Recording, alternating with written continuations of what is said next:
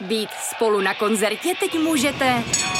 Třeba v tramvaji, na firemní poradě i 1000 metrů nad mořem.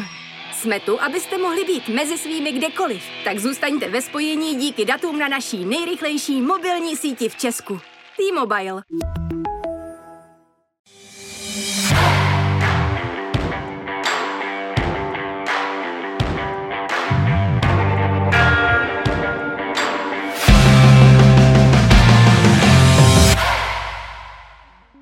Sledujete sport.cz a pořad Přímák, který zmapuje účinkování českých týmů v předkolech evropských pohárů. A také se zaměříme na nadcházející druhé kolo Fortuna Ligy, v němž mají favorité co dohánět. Plzeň a Slavia jsou na dobré cestě projít do posledního předkola Ligy mistrů a Evropské konferenční ligy. Slovácko naopak narazilo v Turecku. Kuchta dostal trest na 5 utkání, jak si s tím Sparta poradí. O víkendu začínají Premier League a Bundesliga a nás bude zajímat hlavně dvojice Patrik Schick, Adam Hložek v Leverkusenu. Přímák se Stanislavem Levým rozehráváme právě teď. Viktoria Plzeň úspěšně vstoupila do 3. předkola Ligy mistrů, když v neobvyklém rozestavení s Klementem a Chorým ve dvoučlenném útoku a Síkorou na beku zdolala Sheriff Tiraspol 2-1. V domácí odvetě tak bude mít blíž k postupu, který by znamenal zisk v součtu 200 milionů korun. V případě postupu do základní skupiny by pak byla téměř na dvojnásobku. Vyvstává tak otázka, s níž se dosud příliš nepočítalo. Obešli by se Západočeši v případě pohárového úspěchu přeci jen bez příchodu nového majitele. Podle informací redakce Sport.cz by sice tlak na příchod nového subjektu opadl, avšak hledání bude dál pokračovat. Případný postup až do hlavní části Ligy mistrů a s tím související zhodnocení značky by Viktoria měla využít právě jako magnet na nové investory.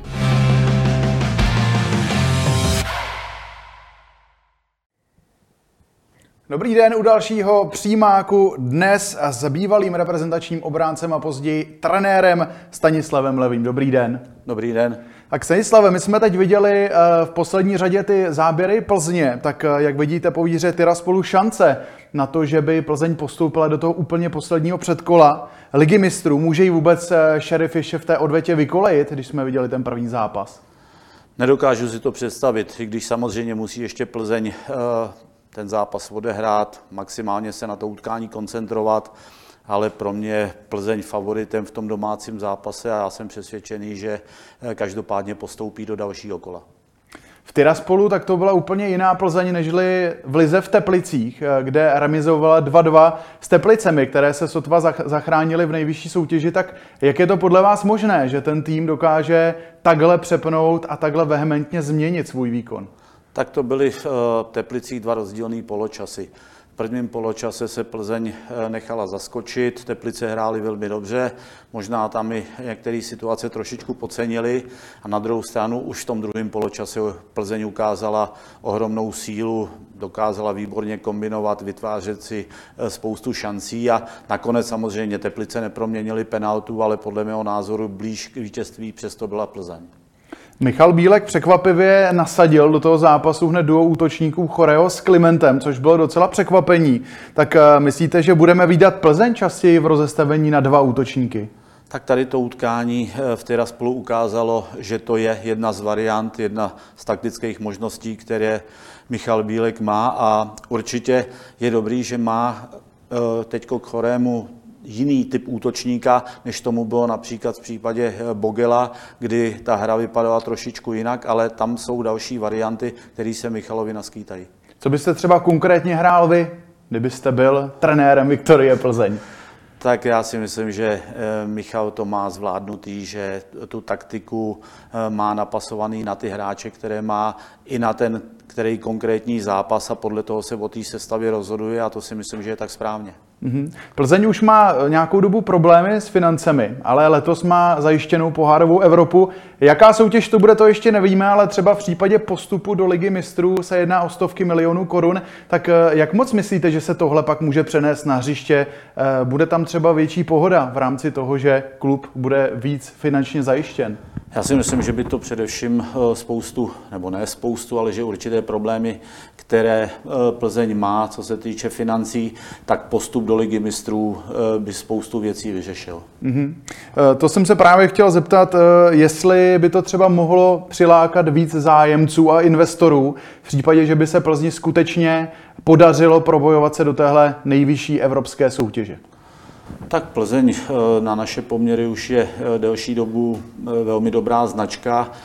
Nedařilo se jim sehnat asi nové sponzory, investory, potažmo majitele, kteří by byli schopni akceptovat nebo přinést takový požadovaný finanční obnos, aby to Plzni nějakým způsobem pomohlo, ale jak říkám, i ten postup možná do Ligy mistrů, že by tady to i umožnil nebo udělal jednodušším. Dokážete si představit, že by třeba Viktorka měla zahraničního majitele a mohlo by to podle vás fungovat v Plzni? Představit si to dokážu, protože spousta klubů po celém světě v Evropě má zahraniční majitele a nevím, jestli v Čechách by byl někdo teď schopný, ochotný ty požadavky Plzně splnit a já bych se osobně vůbec nebránil zahraničnímu majiteli.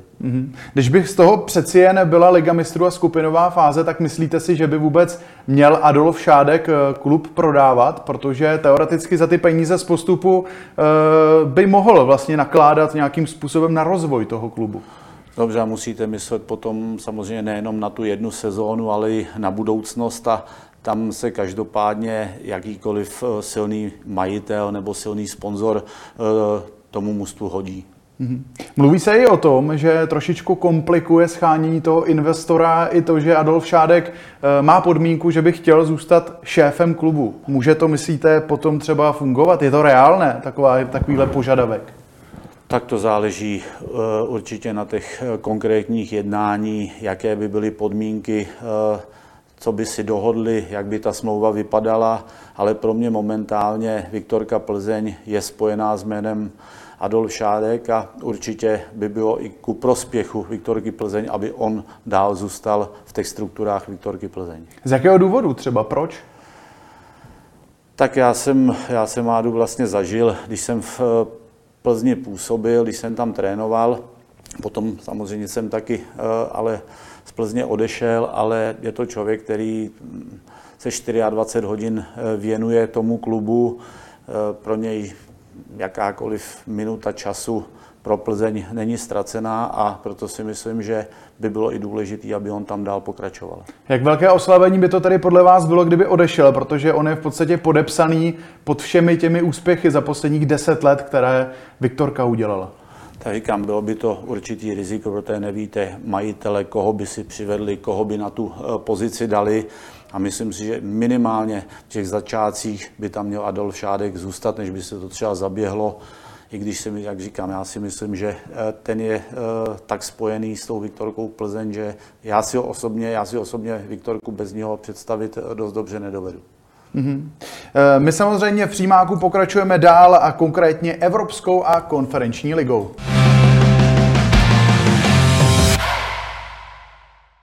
Po Plzni nastoupili do pohárových předkol také Slavia a Slovácko. Moravský celek poznal ve třetím předkole Evropské ligy proti Fenerbahce opravdu kvalitní evropský fotbal. Trenér Martin Svědík opět vyslal do hry sestavu bez klasického útočníka a hned z kraje druhé půle šel jeho tým do oslabení po vyloučení Hofmana. Turecký tým s přehledem zvítězil 3-0 a mužstvo z Uherského Hradiště tak má před domácí odvetou minimální šanci na postup. Za to Slavia se po ligové prohře s Hradcem zvedla. Sešívaní v divokém klání s Panathinaikosem, které ani jeden tým nedohrával v plném počtu, zvítězili 2-0 po gólech Šrance a Usora. Do odvety v Aténách tak Pražané půjdou v roli favorita na postup do závěrečného předkola Evropské konferenční ligy.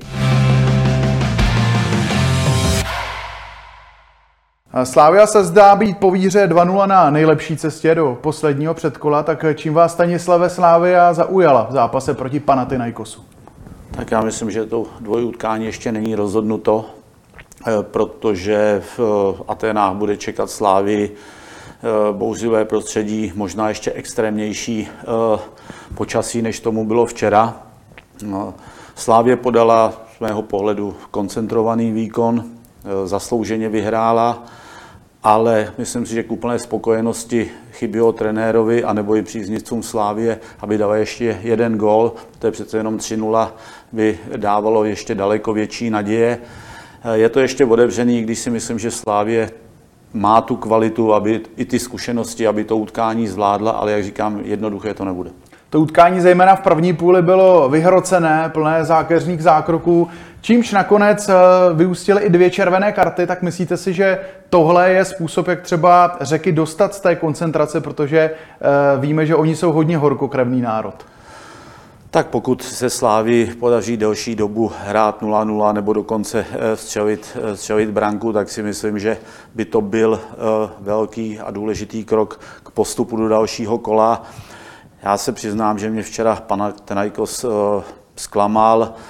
Hráli z defenzivy, snažili se uhrát nulu, ale říkám, tam bylo spousta simulování, spousta zdržování a směrem dopředu vlastně Panathinaikos nepředvedl vůbec nic a v druhé půli, když už se hrálo 10-10, myslím si, že Slavia, kdyby ještě přitlačila, samozřejmě nechtěla jít do dalšího rizika, tak jsem přesvědčený, že ale mohla dát třetí, dokonce čtvrtý gól, protože Panathinaikos byl pro mě ve druhém poločase absolutně KO. Něco podobného vlastně zmiňoval i trenér Trpišovský po zápase, že Slavia měla z převahy vytěžit víc, takže s tímhle tvrzením souhlasíte? Absolutně, protože Řekové neměli v druhém poločase až na jednu situaci po ztrátě balónu Evertona, tak neměli vůbec nic nebezpečného a já říkám, Slavie především za toho stavu, kdy hrálo se 10-10, jednoznačně dominovala a měla a mohla vytěžit víc. Co dokázala třeba podle vás Slavia změnit proti víkendovému zápasu s Hradcem, kde prohrála, že vůbec mohla proti Panathinaikosu uspět? Tak vlastně do té 40. minuty, do té červené karty, tak ani Slavie neměla nějaké výrazné šance, i když optická převaha tam byla, ale ten střed hřiště, který nastoupil ve stejném složení jako v Hradci, já tam postrádám takovou větší kreativitu, větší moment překvapení. Samozřejmě změnili křídla, což se vyplatilo na pozici pravého křídla, kdy hrál podle mě velmi dobře Šranc. A samozřejmě Slavie hrála bez útočníka, i když Linger tam dokáže zahrát, dostal se taky do šance, ale klasický útočník to není. A jak říkám, až potom paradoxně za toho stavu, kdy byl vyloučen Santos, tak Slavie absolutně tu hru ovládla. Jak vidíte právě Ivana Šrance, protože oni ho dali na soupisku až pro tohleto předkolo a hrál parádně, nejdřív na pravý záloze, no a potom po stažení do úděry i na beku, tak jak hodnotíte jeho výkon? Jak jsem říkal, odehrál velmi dobrý zápas, korunoval to i tou brankou, byl zodpovědný směrem dozadu a i to střídání, které trenér udělal, bylo naprosto správný, protože tam se dalo očekávat ten trend, jaký nastavil francouzský rozhodčí, že mohlo dojít i k vyloučení do úděry, protože ty Řekové vyloženě to provokovali. Takže i tady to střídání bylo naprosto správný. Bohužel to zhatila ta červená karta pro Santose, protože si myslím, že těch šancí by si tam Slavie pak vytvářela ještě daleko víc. Mm-hmm. Jak podle vás může chybět Santos v té odvetě a jak moc se třeba může změnit právě ta stoperská dvojice Slavie, jakou byste tam třeba nasadil místo něj do odvety? Tak chybět bude určitě, protože je to soubojový hráč, při standardních situacích důležitý agresivní hráč, ale má takový trend k určitému podceňování situací, což jsem viděl v zápase proti Hradci Králové Mladé Boleslavi. Včera ta situace před červenou kartou, znova špatné postavení a to se jim vymstilo, ale chybět jim bude určitě, i když si myslím, že při defenzivní činnosti by měl být Kačaraba schopný ho nahradit. Mm-hmm. Slavie hraje se Zlínem doma, následující ligové kolo, tak bude podle vás trenér Trpišovský už zkoušet novou stoperskou dvojici, tak aby to byla vlastně generálka na ten zápas s Panathinaikosem, anebo nechá Santose v sestavě do ligy? To je těžká otázka, protože samozřejmě na jednu stranu se to nabízí, protože Kačaraba teďko nehrál ty zápasy, tak si myslím, že do toho utkání naskočí a myslím si ale taky, že v utkání se Zlínem dojde ještě nějakým dalším změnám, aby znova rozložil ty síly a měl mužstvo připravený na 100% na tu odvetu v Aténách. Dalším důležitým hráčem Slávie včera tak byl Moses Usor, nová nigerijská posila Slávie, tak jak se vám líbil? Dal druhý gól a na hřiště byl v podstatě skoro u všeho. Včera každopádně využil toho prostoru, který se mu nabízel, na rozdíl od utkání proti Hradci Králové, kdy se vyhybal soubojům, byl hodně nevýrazný, ale včera ten jeho výkon byl diametrálně odlišný, diametrálně lepší, než to bylo v tom ligovém zápase, kdy to proti Hradci, který hrál hodně defenzivně, měl strašně těžký, jak říkám, nedokázal se tam prosadit v situacích 1 na 1, což včera naopak se mu velmi dobře dařilo. Jak je možné, podle vás, že se hned prosadil do základu a zaujal? Protože tenhle hráč přišel 5. dubna do B týmu Slavie, takže to je poměrně velký skok. Tak skok to je, ale to už jsme viděli u Slavie, že to není poprvé, kdy hráč, který přijde z nižší soutěže nebo je relativně neznámý, tak se dokáže prosadit. Mluví to i o práci trenéra Tepešovského, který si ty hráče dokáže připravit a vytipovat. A myslím si, že to byl dobrý tah, ale nechtěl bych to nějak teďko přecenit nebo přechválit, protože až i ty ligový zápasy ukážou, jestli opravdu už bude tou oporou, která třeba Slavie od něho očekává. Mm-hmm. Je na to možná brzy, i jak jste teď zmiňoval, ale i přesto se vás dovolím zeptat, jestli podle vás z něj může něco být. Jestli to může být třeba takový druhý Sima, který přestoupil do zahraničí, byť to je zatím neúspěšné angažmá. Tak má veškerý předpoklady. Je rychlostně dobře vybavený, má velmi dobrou střelu, dokáže se prosadit 1 na 1, ale jak víme, naše liga není jednoduchá, je hodně takticky svázaná, defenzivní a tam si myslím, že by měl a bude sbírat zkušenosti a že paradoxně možná podobně jako u Sora, že bude jednodušší pro něho hrát v Evropě, kde ty mužstva přeci jenom jsou víc otevřený, když včera, jak říkám, Panathinaikos hrál taky hodně z defenzivy, ale, jak říkám, za stavu, kdy se hrálo 10 na 10, tak už ty prostory tam byly a tam využil on těch svých schopností, které má. Slavia přesto dál řádí v evropských pohárech, zatím ještě nedostala gól, byť ten minulý zápas byl proti soupeři z Gibraltaru, který moc tu slavistickou defenzivu neprověřil. Přesto, co musí Slavia udělat, aby se ta evropská forma přenesla do ligy, protože přeci jen takovéhle výkony by měly třeba na tým, jako je Hradec Králové, jednoznačně stačit?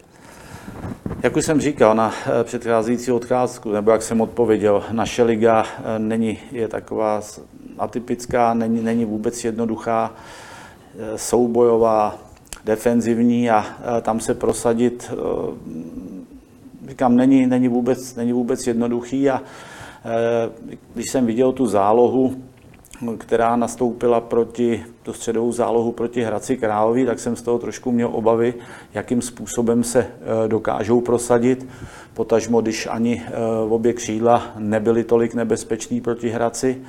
Včera bylo jasný, že trenér nepůjde asi do nějakého extrémního rizika, proto dal té samé záloze novou šanci, ale myslím si, že v dalších ligových zápasech pravděpodobně tam určitě přibyde jeden ofenzivnější hráč, jestli to bude třeba Provod, jestli to bude Ševčík, jestli to bude jako včera Everton, který naskočil po tom vyloučení, kdy hrál vlastně pod hrotem, takže těch variant má trenér dost. Slavie je možná na první dojem už jednou nohou v tom dalším předkole, ale přece jenom horká řecká půda, olympijský stadion v Aténách, 71 000 diváků, tak je to podle vás skutečně tak, že už je jednou nohou v dalším předkole? A kolik třeba podle vás může z těch 71 000 diváků přijít na tým, jako je Slavie, do Řecka? Tak Slavie, nechci jít jednou nohou, ale dobře nakročila do dalšího kola. Bude muset zvládnout to prostředí. Zkušenosti na to má, v Evropě už to odehrála hodně a já věřím tomu, že to Slavie zvládne a postoupí do dalšího kola. Velké točení se sestavou Slavie tak se trochu ustálilo právě proti Panathinaikosu, tak co můžeme čekat třeba za složení základní 11 v neděli proti Zlínu?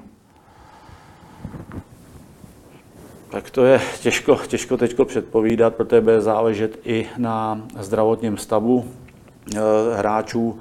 Bude záležet, kolik v tom zápase nechali sil, protože bylo to náročné utkání v těžkých podmínkách. extrémní teplo a na některých hráčích nejenom Panathinaikosu, ale i na hráčích Slavie bylo vidět, že toho ke konci měli dost a proto předpokládám, že tam k určitým změnám dojde, ale nebude to asi tak extrémní, že by mělo nastoupit komplet jiný mužstvo. Vy určitě ještě neodcházejte, protože nás čekají další zajímavá témata. Řešit budeme 5zápasový trest pro Spartana Jana Kuchtu. Začínat bude také Bundesliga, takže se blíže podíváme na Adama Hloška a Patrika Šika.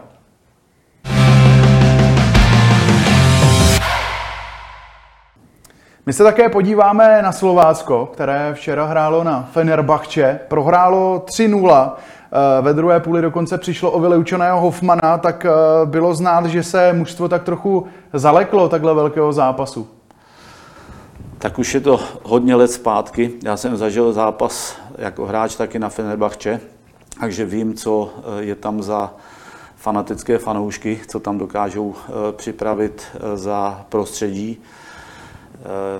Já jsem očekával, že Slovácko to utkání zvládne přece jenom výsledkově trošičku líp, protože 3-0 to je pro Fenerbahce hodně nadějný výsledek, který by si asi takový mužstvo nemělo nechat už utéct, ale na druhou stranu u těchto mužstev může eventuálně hrozit nějaké podcenění.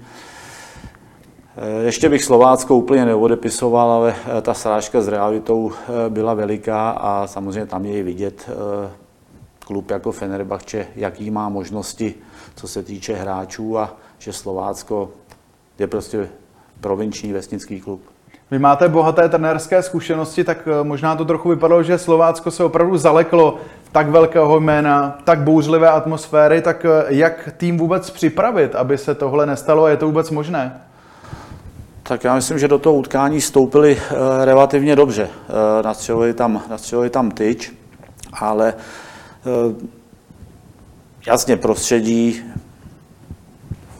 diváci fanatický, ale na druhou stranu Slovácko, když se podíváte, to je mužstvo, kde oproti minulým sezónám, minulým rokům má neskutečnou zkušenost. Tam jsou hráči, kteří mají x zápasů v lize odehráno, Michal Kadlec. No já tady mám právě ty jména věkově. Petr Žila 39, Kadlec 38, Kalabiška 35, Hofman 32, Reinberg, Kozák 33. Tak přeci tyhle ty hráči by se z toho neměli takzvaně podělat takového zápasu. Tak když jste to teďko takhle vyjmenoval, tak to je spíš stará garda, ale která má výsledky, kterou má, myslím si, pevně v rukách trenér Svědík a já myslím, že to nebylo tím, že by nějakým způsobem nezvládli to prostředí, ale prostě ta kvalita byla na straně Fenerbahce jednoduše vyšší a proto z toho pramenil i takovýhle výsledek a po té červené kartě pro Hofmana už nebylo co řešit a myslím si, že nakonec Slovácko musí být spokojený, že prohrálo jenom 3-0. Slovácko v Brně i na Fenerbahce tak hrálo v podstatě bez útočníka na hrotu levý bek Kalabiška. Tak co si o tom vlastně máme myslet? Tak my jsme Honzu Kalabišku ještě, když jsem působil na Slovácku, přiváděli jako útočníka nebo jako levý křídlo, protože si se nepletu, tak na Slovensku patřil k nejlepším střelcům slovenské ligy. Je to hráč, který dokáže zahrát na víc pozicích a jak říkal trenér Svědík, je nespokojený s útočníky, který tam dispozici má, není spokojený s jejich formou a proto se rozhodl tady pro to řešení. Mm-hmm. Myslíte, že třeba může zvládnout Slovácko tu odvetu proti Fenerbahce a hlavně, jestli bude konečně nějaký útočník v sestavě Slovácka? Tak myslím si, že mají teďko před sebou ještě Hradec Králové v neděli, potom ve čtvrtek odvetu, takže myslím, že i trenér věří, že útočníci půjdou nahoru a bude muset, pokud se chtějí pokusit o nějaké překvapení, tak bude muset jít do rizika, ale jak říkám, pokud Fenerbahce to utkání totálně nepodcení, tak asi by to mělo zvládnout a mělo by postoupit. Slovácko samozřejmě musí myslet i na domácí ligu. Tam bude hrát o víkendu s Hradcem, který je namlsaný po té výhře ze Slaví. Tak myslíte, že zvládne Slovácko tohle utkání proti vítězi prvního kola? Já myslím, že si nemůžou dovolit proti Hradci teď nějak spekulovat, že ještě máme utkání s Fenerbahce, na to se budeme soustředit, protože to utkání s Brnem dokázali jenom remizovat, takže potřebujou ten začátek sezóny chytit, potřebujou bodovat a myslím, že nic nepodcení a to utkání s Hradcem zvládnou. Mm-hmm. My jsme se bavili o té zkušenosti těch přes třicátníků, dá se říct, u Slovácka. Zkušenosti jsou samozřejmě potřeba, ale není už tohleto trochu moc, takovýhle počet hráčů nad 30 let? Já si myslím, že to je druhý extrém oproti tomu, co bylo ve Slovácku, když jsem tam působil já, když chtěl majitel a vedení klubu, ať hrajou odchovanci, ať zabudováváme hráče z dorostu a tak dále. Takže to byl extrém, prostě tlak na to, aby hráli mladí. Ukázalo se ve dvou sezónách, že prostě to je nemožný hrát dobře naší ligu jenom s mladýma hráčema a teď to překlopili z mého pohledu do druhého extrému, že opravdu to mužstvo je hodně starý a bude otázka, co v budoucnosti, jak se jim to podaří tady to vykompenzovat. My se v dnešním pořadu také za malou chvíli budeme věnovat tématu, který momentálně rezonuje na české scéně, a to je Jan Kuchta.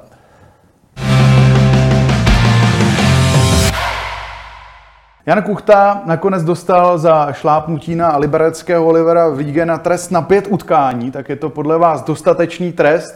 Nebo na druhou stranu až moc přísný? Tak já znám Honzu relativně dobře, protože já jsem stál za tím, aby šel na hostování do Slovácka. Tam samozřejmě si to úplně nesedlo v kabině. V žádném případě ovšem bych nedával vinu Honzovi Kuchtovi, protože to je hráč, který je ctižádostivý, je ambiciózní, nerad prohrává a z toho pramenil i ten zákrok, který udělal na libereckého golmana, protože byla tam vidět jasně frustrace, že se nedostává do šancí, že není tolik ve hře, jako tomu bylo předtím ve Slávii. Je to samozřejmě neomluvitelný, ale jak říkám, 5 zápasů možná nasadila disciplinárka opravdu teď tvrdý kurz, otázky, jak bude pokračovat. Nevím, jestli by se třeba nedalo najít řešení 3 zápasy plus podmínka na další zápasy, protože přece jenom 5 zápasů, to je měsíc bez fotbalu. Mělo by podle vás smysl, aby se Sparta odvolala proti tomuhle rozhodnutí disciplinárky? Tak já ty předpisy, abych se přiznal, úplně přesně neznám, ale myslím si, že po půlce trestu, to znamená po 3 zápasech, že ta možnost tam je, ale jak říkám, nevím to 100%, ale pokud by tomu tak bylo, tak to určitě Sparta udělá. Kuchta se pak v Lígenovi omluvil, ten dal vědět, že omluvu přijal, že jsou dál kamarádi. Myslíte, že třeba mohlo být po tomhle zveřejnění to rozhodnutí disciplinárky trochu mírnější, anebo by se na tohle vůbec přihlížet nemělo?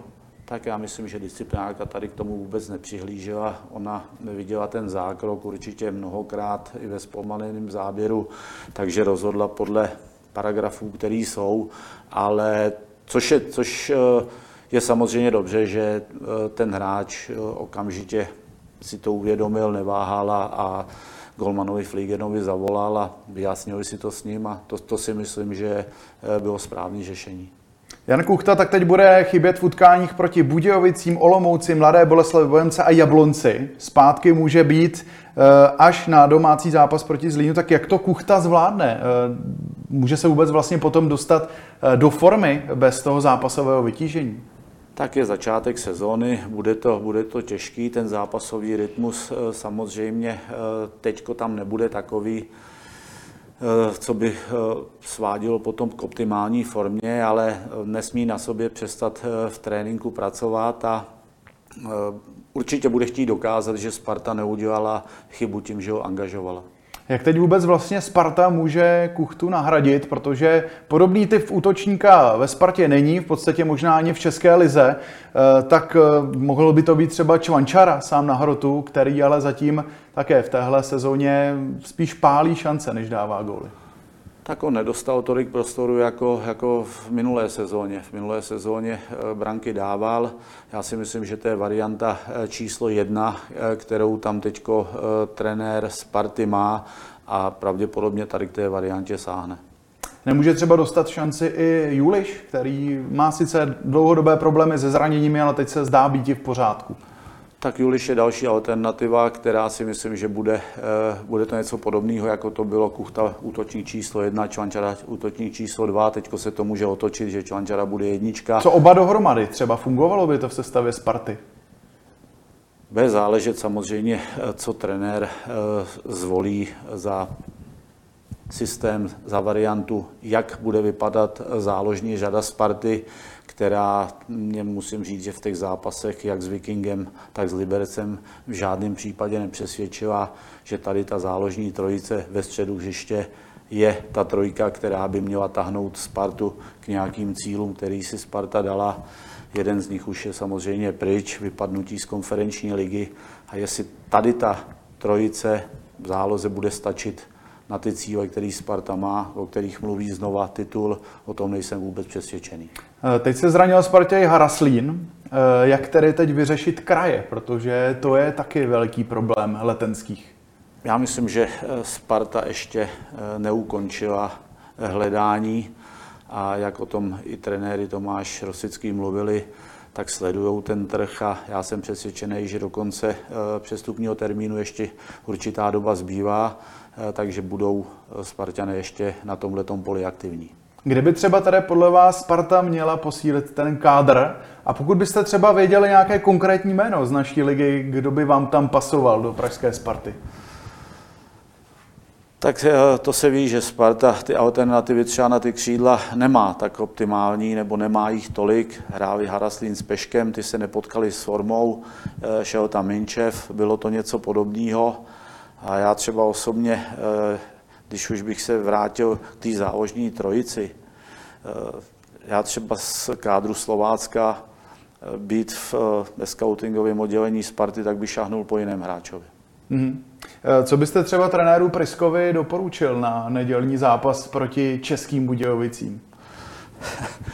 Tak něco mu doporučovat. On je s tím mužstvem každý den, on s nima pracuje, vidí, jak jsou hráči, v jakém rozpoložení, v jaké formě a pro trenéra Pryskyho bude každopádně, nebo bude muset být prioritní vlastně jenom výsledek. Jakým způsobem to zvládnou, si myslím, že nebude hrát roli, ale pokud by to utkání neměli zvládnout, neměli ho vyhrát, tak ta krize, i když ten začátek sezóny je teprve krátce, tak si myslím, že by mohlo, nebo bylo by určitě na Spartě hodně neveselo.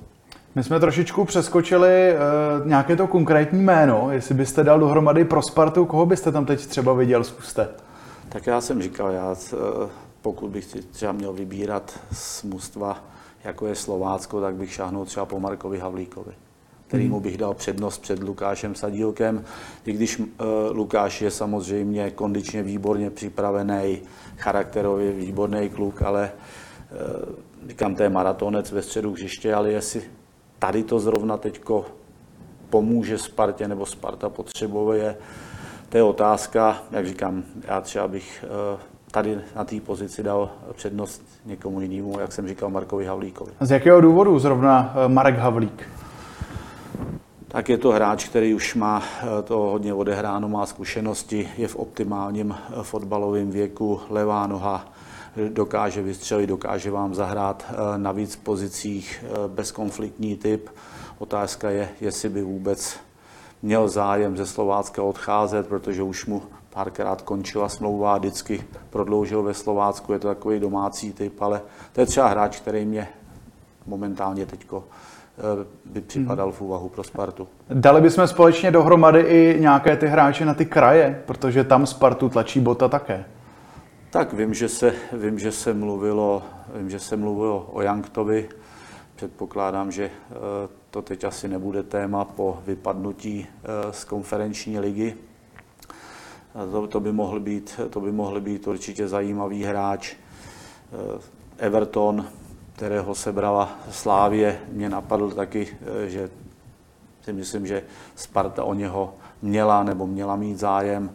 To je jenom takových pár men a říkám, pokud nemáte v naší lize odpovídající kvalitu, tak musíte jednoduše sáhnout do zahraničí a já jsem se tomu nikdy jako trenér nebránil a nebránil bych se tomu ani jako sportovní ředitel klubu, protože jestliže nemáte v Čechách na ty pozice, které potřebujete posílit, podle vás tu odpovídající kvalitu, výkonnost hráčů, tak musíte mít zmapovanou Evropu, aby vám ty hráči do toho zapadli a pomohli. My se ještě v závěru dnešního pořadu podíváme taky na Premier League a Bundesligu, protože tyto soutěže právě začínají.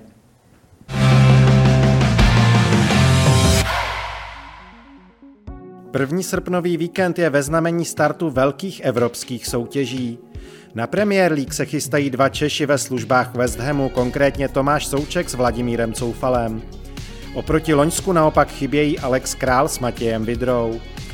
Počet Čechů v anglické nejvyšší soutěži nejspíš nerozšíří ani jeden z trojice mladých českých golmanů vázaných v Manchesteru United. Matěj Kovář, Ondřej Mastný ani Radek Vítek aktuálně nejsou v pozici, z níž by se dostali do brány alespoň jako záskok.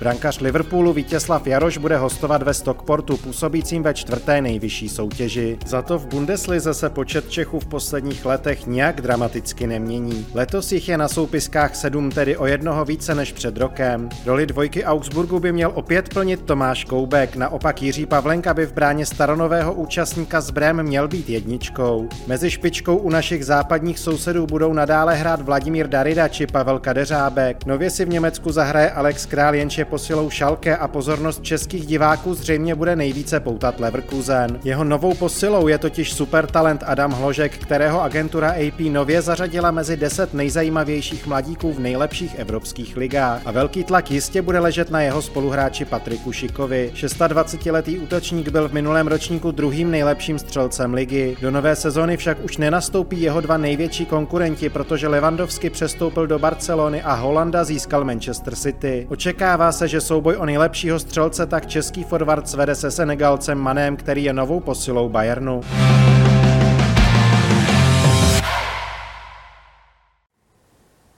Společně se nejdříve podíváme do Anglie, kde má český fotbal ve West Hamu už ne trojici, ale dvojici hráčů, v tomhle případě tady Coufal Souček, tak co o této dvojice očekáváte do této sezóny?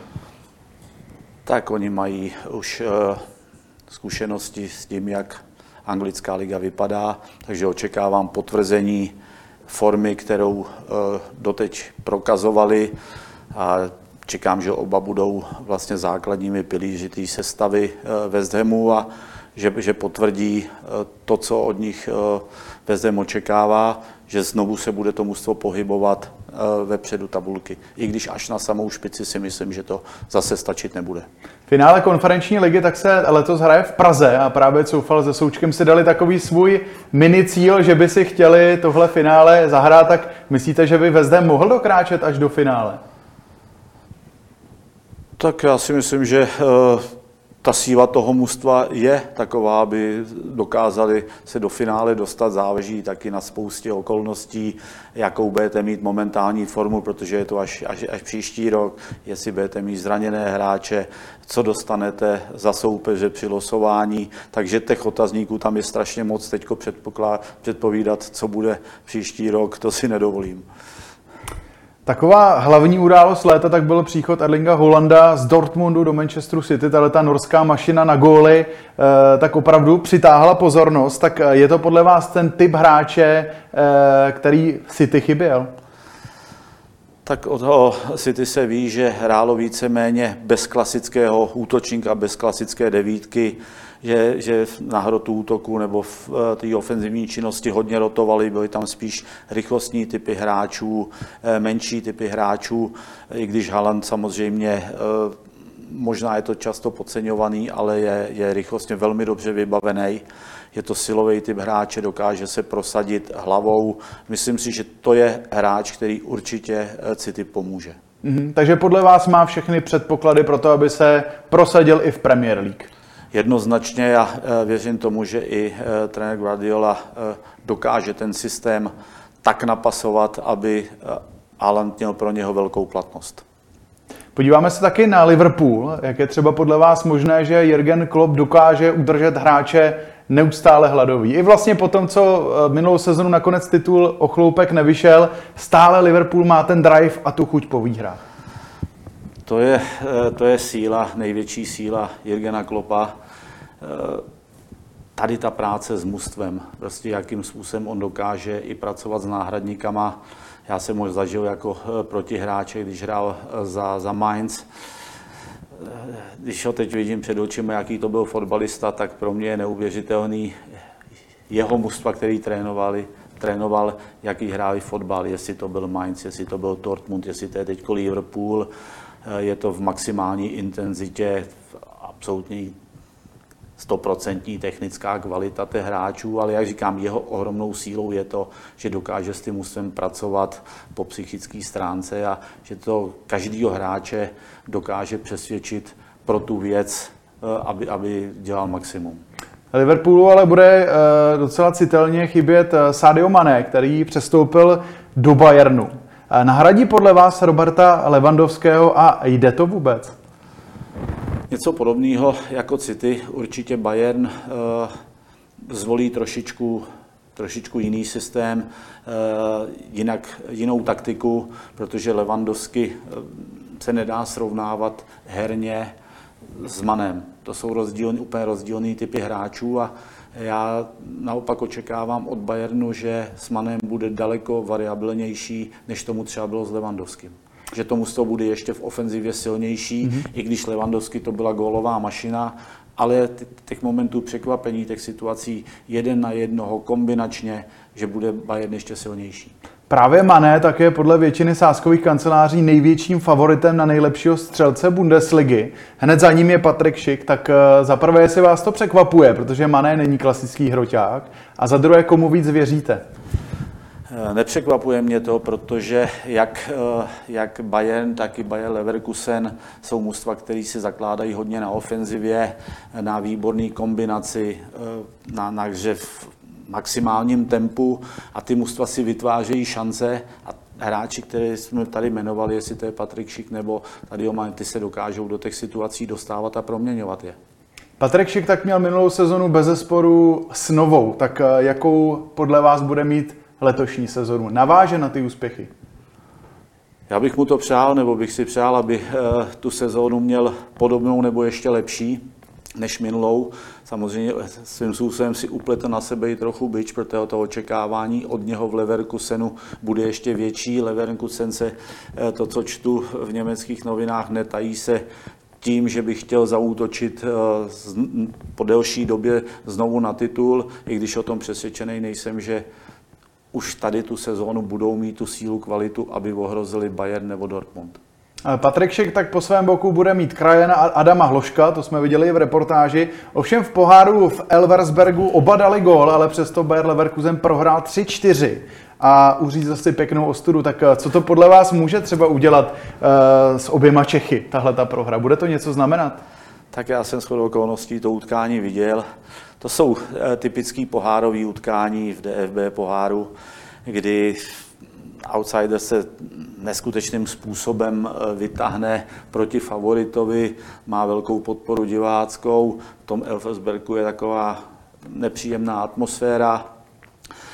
Takže Bayer se nechal zaskočit, ale já si myslím, že tady z toho se oni dokážou rychle otřepat a přešaltovat na Bundesligu, a kde opět budou podávat ty výkony, které fanouškové Leverkusenu očekávají.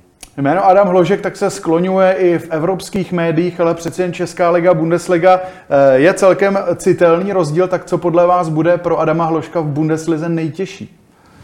Já si myslím, že Hložkovi by měl vyhovovat ten systém, který Bayer Leverkusen hraje, to znamená hodně ofenzivní, hodně rychlý tempo fotbal, hodně silný křídla na hrotu útoku.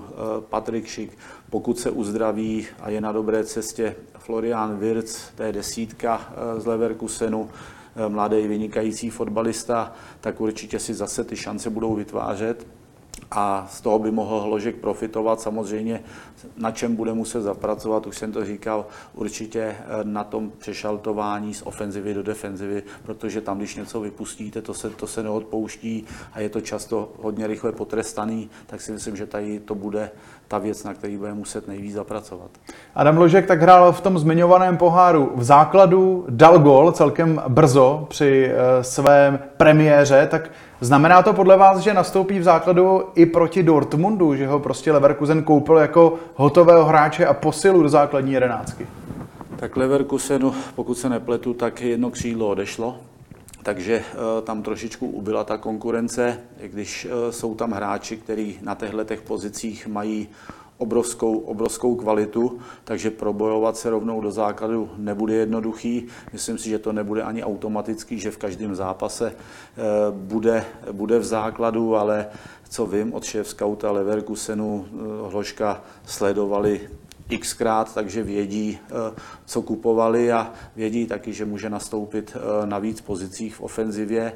Takže ten prostor tam každopádně dostane, ale bude to svýma výkonama muset potvrdit, že si ten základ zaslouží.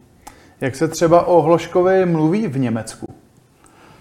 To, co jste říkal, jednoznačně, že to je velikánský talent, je to velikánský příslib a že si slibují od něho ještě zvýšení konkurence a zkvalitnění ofenzivní činnosti. V reportáži jsme taky viděli, že Adam Hložek byl zařazen mezi 10 nejnadějnějších hráčů v evropských ligách, tak patří tam právem? To si myslím, že ukáže až teďko Bundesliga, protože on ve Spartě byl na něj kladený velký nároky, velký tlak v jeho letech, aby vlastně už rozhodoval zápasy, což si myslím, že není úplně optimální. Takže v Leverkusenu bude na něho ještě větší očekávání, ale samozřejmě, jak říkám, i ten prostor tam dostane a nebude automatický, že bude hrát všechny zápasy. V minulosti v Bundeslize působilo celkem hodně Čechů, bylo jich konkrétně 14. Teď se to smrsklo na polovinu, jich 7 plus náhradní brankář Koubek. Tak o čem to podle vás vypovídá? Vypovídá to o tom, že naše liga neprodukuje tolik hráčů, kteří by byli schopní hrát tu Bundesligu a ustát tam ten tlak a být posilami těch bundesligových týmů. A to, když se podíváte, to se nejedná jenom o Bundesligu. Budete hledat těžko v druhé Bundeslize nebo dokonce v třetí Bundeslize hráče z Čech a to o něčem vypovídá. Je tady třeba někdo v lize, kdo by mohl mít do budoucna ten potenciál pro Bundesligu? Tak co vím, tak oni hodně sledují hráče, který mají ještě potom dál prodejní potenciál. Pokud samozřejmě máte hráče tady v naší lize 26, 27, 28 let, který tady patří k absolutním oporám těch mustev, tak je strašně těžký nějakým způsobem zaujmout v té Bundeslize nebo v Premier League, protože ty mužstva strašně koukají i na to, co potom do budoucna, proto si vytipovávají a vybírají hráče, jako je například, nebo byl Hložek a takových tady moc neběhá. Může to být podle vás třeba Daněk nebo Provod? Tak u Provoda bude otázka, jakým způsobem se teďko dostane do té formy, kterou měl po tom těžkém zranění. A Daněk to by bylo strašně předčasný, stejně tak, jako se mluví o Karabcovi, ale já se přiznám, že ten mě zatím v žádném případě nepřesvědčil o tom, že by měl už teď být hráčem třeba pro Bundesligu. A je vůbec někdo, kdo vás přesvědčil v poslední době, kdybyste třeba vy vybíral pro Bundesligu nějakého hráče? Je tady vůbec někdo takový? Jak říkám, já bych nechtěl nějakým způsobem tady schazovat úroveň naší ligy nebo našich hráčů, ale ty soutěže jsou diametrálně rozdílný a jsou tam kladený na ty hráče úplně jiný nároky a já momentálně teďku, abych tady vypálil jméno, kterým jsem přesvědčený, to bych si netroufnul. No a takový Kuchta, kdyby si trochu srovnal hlavu, tak myslíte, že ten by mohl zvládnout Bundesligu? Přeci jen v Rusku mu to pálilo. Tak to je to, co jsme říkali, to je zase hráč, který už je v určitém věku, není to už ten talent 17, 18, 19 let.